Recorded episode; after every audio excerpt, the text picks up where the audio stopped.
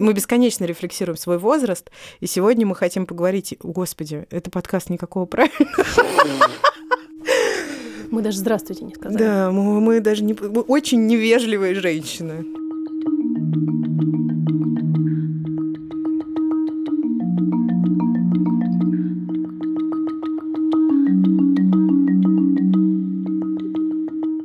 Здравствуйте. Здравствуйте. Дорогие наши слушательницы и несколько слушателей. Все три с половиной человека. Это подкаст «Никакого правильно», подкаст о ментальном здоровье, родительстве, женских правах и обо всех штуках, которые связаны с дестигматизацией и дедискриминацией. И выходит он в студии «Либо-либо». Нас зовут Маша Карнович-Ула. и Ксения Красильникова. Это я.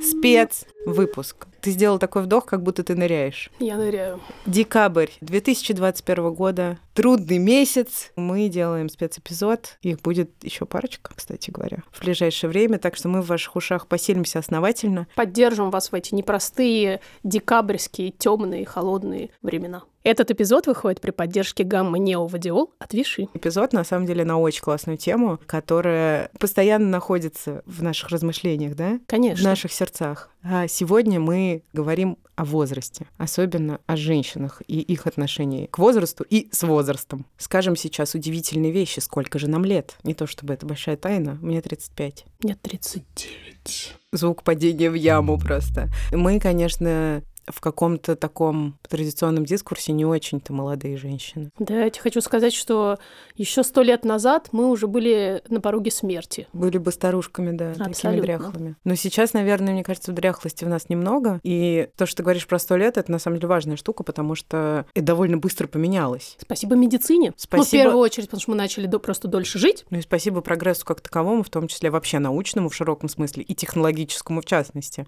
Не потому, что в людей вставляют чипы, А это так. как могли бы, да, все подумать, а потому что разные штуки на это влияют, разные глобализационные процессы. Есть действительно такая теория, что 30 — это новые 20. И я скорее с этим согласна. А 40 — это новые 30. Я думаю, что, во-первых, мне очень нравится эта идея, Так. поскольку мне давно не 20, я с ней согласна.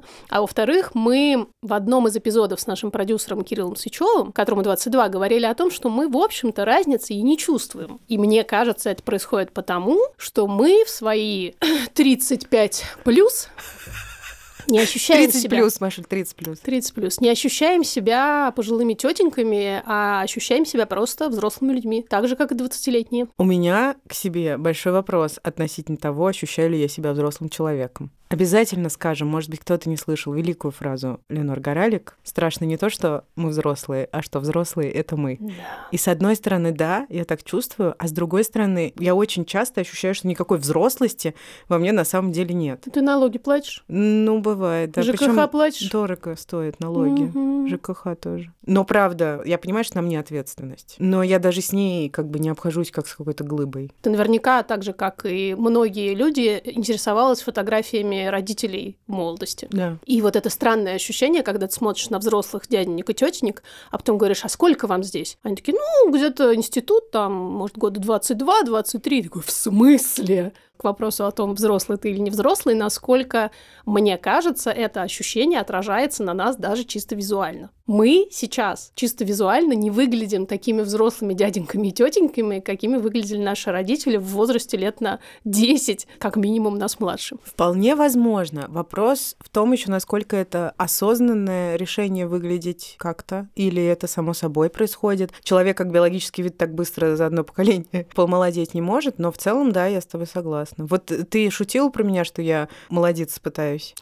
Кстати, все мои изменения во внешности, Да. с- такие заметные невооруженным глазом, случились, когда мне наступило 35. Я сделала за это время, за этот год, три татуировки. Нос Без меня- в ребро. без в ребро, чистой воды. А седина, главное, она как бы продолжает цвести, но теперь она отчасти закрашена. Хорошо, что не в бороду.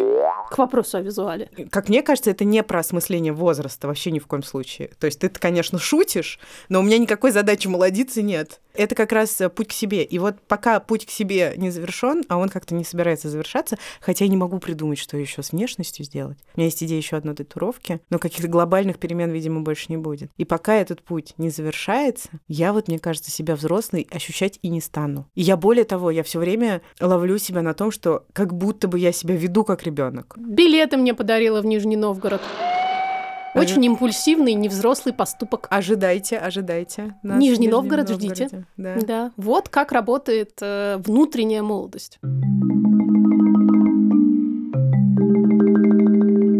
Собственно, все эти тенденции к омоложению нас внутри как будто бы откладывают, но в хорошем смысле, необходимость принятия каких-то значимых жизненных решений. Как то? Выход замуж. Я думаю, на пенсию. И на пенсию, кстати говоря, тоже. Ну, в смысле, заключение браков и рождение детей. И всякие большие карьерные решения, например, сюда тоже подпадают. И это не то, что мы голословно это заявляем, это общемировые тренды, подтвержденные разнообразными статистическими данными. Да и наши с тобой карьерные изменения изменения, например, произошли в почтенном уже возрасте. Вот в том самом, в котором мы сейчас находимся, буквально пару лет назад. Да. На самом деле это потрясно. Ну, потому что это как будто бы дает больше внутренней свободы. Ну, это так и есть. Есть разные технологии, которые в том числе направлены на то, чтобы те самые важные решения можно было отложить. И это потрясающе. Это, например, касается откладывания реализации репродуктивной функции до нужного момента. У меня есть подруги, которые сделали криоконсервацию. Яйцеклеток, да, это потрясающая штука, которая, собственно, собственно, великолепно заглушает те самые часики, которые очень громко тикают в наших ушах. Тик-так. Потому что идея в том, что в первую очередь э, стареет биоматериал, то есть те самые яйцеклетки. А вынашивать и рожать женщина может довольно долго. Там 40 — это не критический возраст для того, чтобы вынашивать и рожать. Моя а вот мама родила моего брата в 42 года. Вот. У большинства женщин после 35 яйцеклетки очень сильно быстро стареют, их становится меньше, там появляется много возможностей для всяких генетических неполадок. И если задуматься над этим вопросом и где-нибудь там, не знаю, в 25, в 30 что-нибудь такое заморозить себе яйцеклеток, то дальше, по большому счету, ты можешь жить и ждать, во-первых, партнера спокойно, с которым да. ты захочешь родить ребенка, а не часики тебе будут бить в уши. Да. Ну и во-вторых, соответственно, ты можешь заниматься карьерой, путешествовать, вообще жить как ты хочешь, а подготовиться психологически и финансово к рождению ребенка, и при этом не бояться, что твой биоматериал будет негоден. Я представила себе часики из огромного дома, населенного привидениями, Да. которые по ночам бьют как на бан. Бам-бам-бам. Рожай, рожай, рожай. И да, и, и какой-нибудь монстр такой. Есть всякие объективные изменения, которые связаны со старением. И причем хочется сказать, что слово старение, оно вообще-то окрашено как-то негативно, но в реальности это то, что происходит э, с каждым человеком. Абсолютно. Стареет яйцеклетки, стареет кожа, стареют внутренние органы, стареет все. Тело тоже. Ну, Абсолютно э, все стареет, а даже мозг стареет. Мария, деменция. Она. молвила. И мы как бы пытаемся этому противостоять. Болеть не очень хочется, грустить, честно говоря, тоже об этом мы сейчас еще чуть-чуть поговорим. И жизнь классно иметь полноценную. Знаешь, как для меня это было раньше и как теперь? Раньше для меня этот вопрос был про визуальную составляющую в первую очередь, про то, как я выгляжу, про то, на сколько лет я выгляжу, ну и, соответственно, дальше все параметры и кожи, и волосы, и ногти, и фигура, вот это самое пресловутое. А сейчас я поняла, что я по-прежнему хочу, и, может быть, даже в каком-то смысле больше, чем раньше, хочу вкладываться в свое тело в широком да, понимании, но вовсе не для того, чтобы как-то выглядеть, а для того, чтобы как-то себя чувствовать. Это про то, что я хочу жить максимально полноценной жизнью максимально долгие годы. И в этом смысле уход за кожей, мне кажется, важная какая штука. Кожа, как мы знаем, это самый большой орган в теле человека. И в первую очередь она выполняет функцию защиты. Мне очень важно, чтобы моя кожа была здоровой для того, чтобы она в том числе выполняла свою протективную функцию. О коже и возрастных изменениях мы попросили с нами поговорить врача-дерматолога-косметолога, кандидата медицинских наук Лейлу Рос.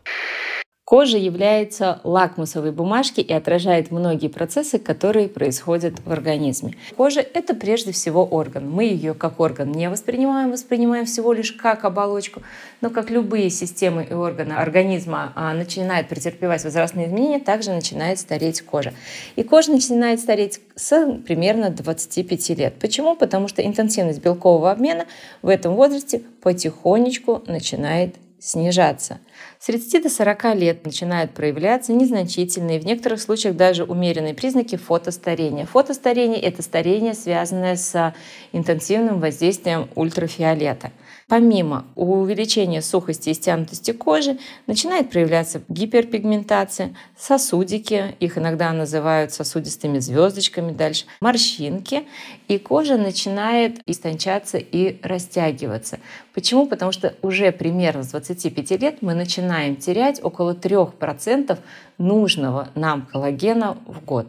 А дальше, если мы говорим а, про возраст от 40 до 50 лет, начинает снижаться уровень эстрогенов, женских половых гормонов. Нет эстрогенов, нет выработки коллагена. Мы начинаем видеть сухость, проявляются морщинки, кожа становится тусклая. Почему? Потому что еще и уменьшается значительно количество гиалуроновой кислоты, которая удерживает влагу. Также начинают проявляться сосуды и очень сильно нарушается внешний кожный барьер. Если мы говорим про уход за кожей, он включает в себя уход полностью за кожей. Давайте начнем с лица, а потом потихонечку перейдем к телу. Как правильно ухаживать за кожей в любом возрасте? Это три основных этапа. Первый – это очищение.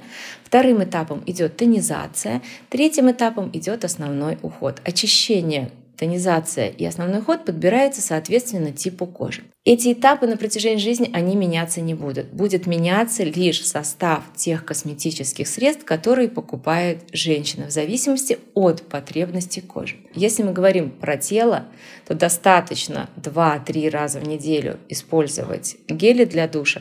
Остальное время, особенно в зиму, этого делать не нужно. Не трите, пожалуйста, мочалками кожу каждый день. Не наносите на кожу скрабы. Вы смываете кожный барьер, а зимой хочется еще залезть в горяченькую воду, такую очень хорошую теплую ванну, она тоже разжижает этот барьер.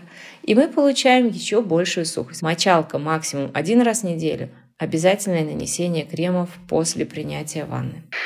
Спасибо, Лейла. Нам важно сказать, что мы думаем, что выглядеть по-разному это вполне классно и нормально. Восприятие внешности на самом деле очень субъективно. И далеко не со всеми признаками старения, да, в том числе нужно и важно бороться, особенно если это конкретному человеку, например, не подходит. Но если подходит, то мы тоже всячески за. Потому что что? Нет никакого правильного. Да.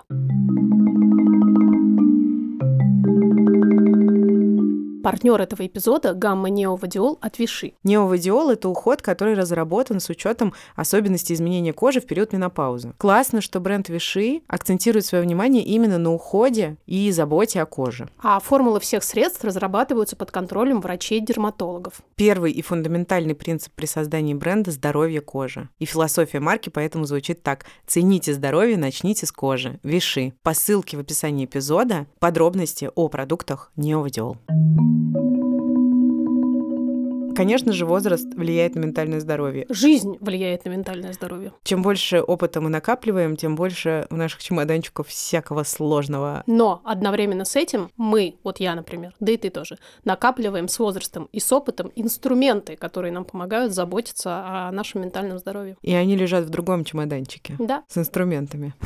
Это правда, но на самом деле мне кажется важно знать, и это важно знать, например, мне, что глобально по данным ВОЗ происходит старение населения Земли, и если брать разброс между 2015 и 2050 годом, то соотношение количества жителей Земли старше 60 лет удвоится и составит 22% против 12% в 2015 году. Мне кажется, это хороший повод задуматься о том, как мы вообще собираемся жить после 60, после 70, а я и после 80 планирую. Я хотела сказать, что я задумалась уже. Может быть, это значит, что я взрослая? Слово «пенсионный» уже присутствует в моем лексиконе применительно ко мне. Но я как бы, естественно, прихохатываю, когда это говорю. Но вот что важно, что 15% взрослых людей 60 лет и старше имеют ментальные расстройства. Да, это та же самая штука, которая происходит э, с яйцеклетками и с кожей. Старение клеток мозга в том числе ослабевает когнитивные функции и защитные функции, которые берегут нас от ментальных трудностей тоже. Но есть исследования, которые говорят, что чем дольше мы поддерживаем активную, насыщенную, наполненную жизнь и заботимся о своих когнитивных способностях э, напрямую, не через кроссворды и ребусы, а через обычные ежедневные задачи, которые требуют работы головы, тем дольше мы остаемся, что называется, в своем уме и э, с кукушечкой. Для меня это на самом деле очень хорошее знание, потому что оно мне говорит, что чем дольше я буду стараться что-то делать в этой жизни, работать, э, не знаю, растить детей, участвовать в какой-то социальной, общественной жизни, тем дольше я буду в порядке. Да, и это классно.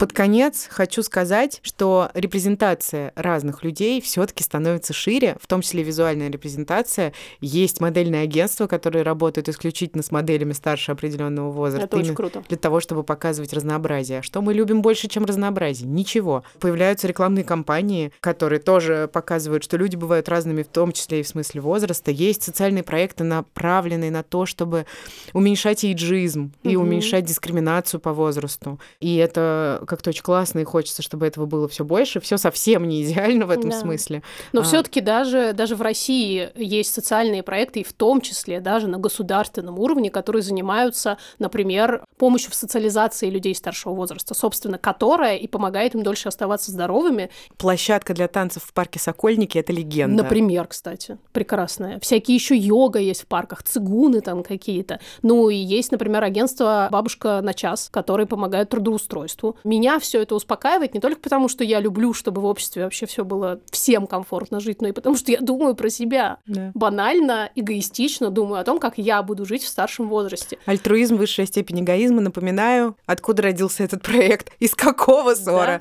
да, да, что да. называется. Тем не менее, сейчас э, немножко накинем на вентилятор. Термины старородящие все еще существуют и кем-то употребляется.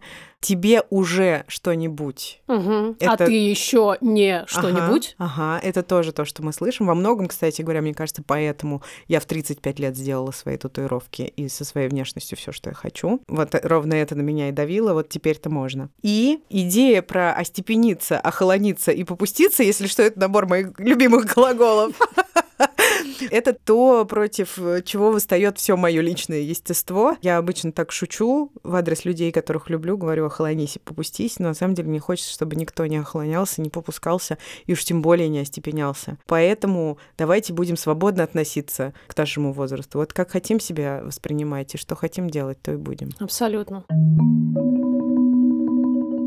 Любим ли мы эйджизм? Маш? Мы не любим эйджизм, любим... как и любые другие формы дискриминации. Браво. Аплодисменты. Спасибо большое, что послушали нас. Если вам нравится формат коротких эпизодов, напишите нам, пожалуйста, мы подумаем еще, что мы можем с этим сделать. Есть кое-какие идейки. И подкаст «Никакого правильного» — это подкаст студии «Либо-либо». Этот эпизод мы сделали в студии «Либо-либо». Благодаря студии «Либо-либо». И нашей офигенной, сверкающей команде. Гульнаре, директорской продюсерке. Кириллу Сычеву, продюсеру. Юрику Шустецкому, звукорежиссеру. И Наташе Поляковой, наша художница, которая нарисовала нашу обложку и вообще все нарисовала. 14 декабря вы не поверите. Вы не поверите. Через пару дней уже. Часики тикают. Чтобы не постареть, приходите 14 декабря в ДК «Рассвет» на улице 1905 года. Но не на улице, а прямо внутри теплого помещения в 7 вечера мы с Машей попробуем быть смешными. У нас обычно это получается, как минимум, когда мы вдвоем. Но я волнуюсь. Ну и я волнуюсь. Но с другой стороны, чем больше вас там будет, тем нам будет теплее, это веселее. Правда. Ну и вообще многие уже сказали, что это лучший новогодний корпоратив, который можно только придумать. Наверное, там можно будет познакомиться с классными людьми. Мы сами планируем это сделать. И там действительно будет очень тепло, потому что все надышат. Билеты по ссылке в описании эпизода. Все очень скромно стоит. Приходите, будем веселиться.